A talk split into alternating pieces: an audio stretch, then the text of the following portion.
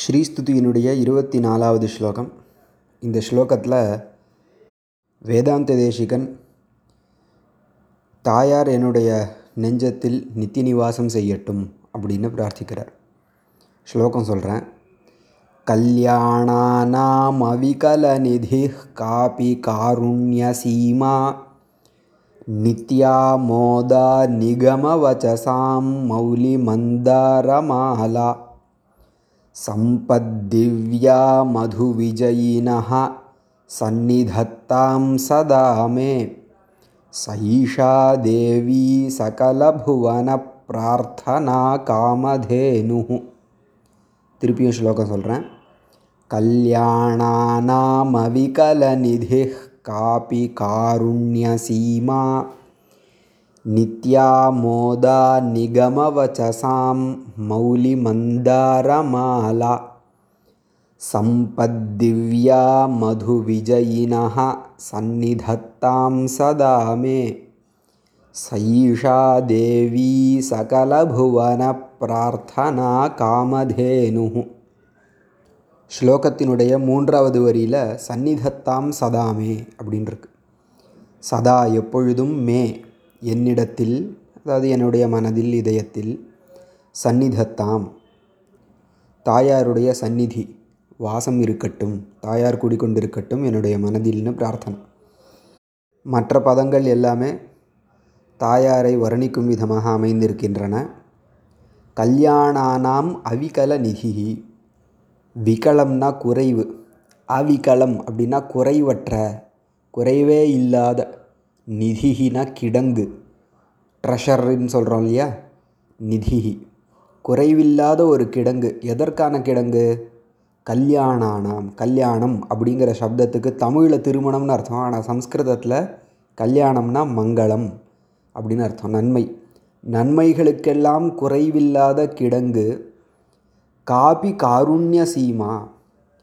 காருண்யம் அப்படின்னா கருணை. கருணைக்கு எல்லை நிலமாக இருக்கக்கூடிய தேவி.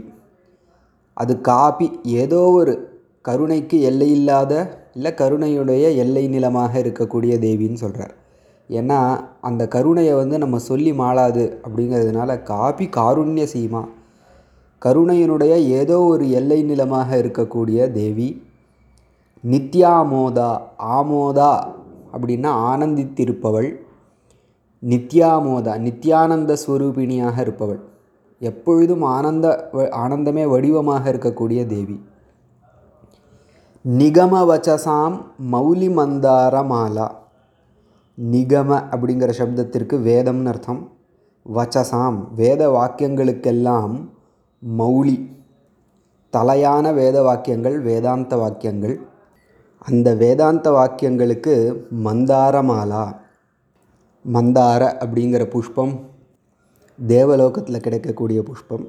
அந்த புஷ்பங்களால் ஒரு மாலை தொடுத்து வேத வாக்கியங்களுடைய வேத வாக்கியங்கள்லேயே தலையான வாக்கியங்கள் வேதாந்த வாக்கியங்களுக்கு வச்சா எப்படி இருக்குமோ அதை மாதிரி தேவியினுடைய ஸ்வரூபம் வேதாந்த வாக்கியங்களுக்கு அலங்காரமாக இருப்பவள் தேவி. அதுதான் நிகமவச்சசாம் மௌலி மந்தாரமாலா. மேலும் சம்பத் திவ்யா மது விஜயினஹா. மது என்கின்ற ராட்சசனை ஜெயித்தவர் பெருமாள். மது விஜயி அப்படின்னு பெருமாளுக்கு பேர். அவருடைய மதுவை ஜெயித்த மது என்கின்ற அரக்கனை அழித்த பெருமாளுடைய திவ்யா சம்பத். திவ்யம்னா அப்ராக்கிருத்தமான பாரலௌகிகமானன்னு அர்த்தம். இந்த லோகத்திற்கு அப்பாற்பட்ட செல்வம் பெருமாளுக்கே செல்வமாக விளங்குபவள் மதுவிஜயினஹா திவ்யா சம்பத். மேலும் சகல புவன பிரார்த்தனா காமதேனு சகலன அனைத்து உலகிற்கும் புவனம்னா உலகம் அனைத்து உலகினுடைய இல்லை உலகத்தாருடைய பிரார்த்தனா. பிரார்த்தனைகளுக்கு காமதேனு காமதேனுவாக விளங்குபவள் தேவி. பார்க்கடலை கடையும் பொழுது சில அரும் வஸ்துக்கள் வெளிப்பட்டன. தேவியும் பார்க்கடல் கடையும் பொழுது தான் வெளிப்பட்டாள். அதில் கற்பக விருட்சம் காமதேனு சிந்தாமணி இந்த மாதிரி வஸ்துக்கள்லாம் வந்தது. இதெல்லாம் நினைத்ததை அதை அதனுடைய சந்நிதியில் இருந்துட்டு நம்ம ஒன்றத்தை நினச்சா அது பலிக்கும். அப்படிப்பட்ட வஸ்துக்கள் அதில் காமதேனு ஒன்று காமதேனுங்கிற பசுமாடு இந்த எல்லா உலகத்தாருடைய பிரார்த்தனைகளுக்கெல்லாம் காமதேனுவாக இருந்துண்டு. தேவி அவரவர்களுக்கு வேண்டிய வரன்களை கொடுத்து கொண்டிருக்கிறாள். அதனால் சகல புவன பிரார்த்தனா காமதேனு சைஷா தேவி. அப்படிப்பட்ட ஏஷா இந்த தேவி மே எனக்கு சதா எல்லா நேரமும் அனவரதமும் சந்நிதத்தாம் குடிகொண்டிருக்கட்டும் அருள் பாலிக்கட்டும். எப்பொழுதும் என் மனதில் கோவில் கொண்டு தேவி அனுகிரகம் செய்ய வேண்டும் அப்படின்னு பிரார்த்தனா விதமாக இருபத்தி நான்காவது ஸ்லோகம் இருக்குது அடுத்தது இருபத்தி ஐந்தாவது ஸ்லோகத்தோடு இந்த சுவாமி தேசிகன் எழுதினிய ஸ்ரீஸ்துதி நிறைவு அடைகிறது. வேறொரு காவியம் நாளைய தினம் இருபத்தி ஐந்து கடைசி ஸ்லோகம் பார்ப்போம். ஸ்லோகம் திருப்பியும் சொல்லி முடிச்சுக்கிறேன். कल्याणानामविकलनिधिः कापि कारुण्यसीमा।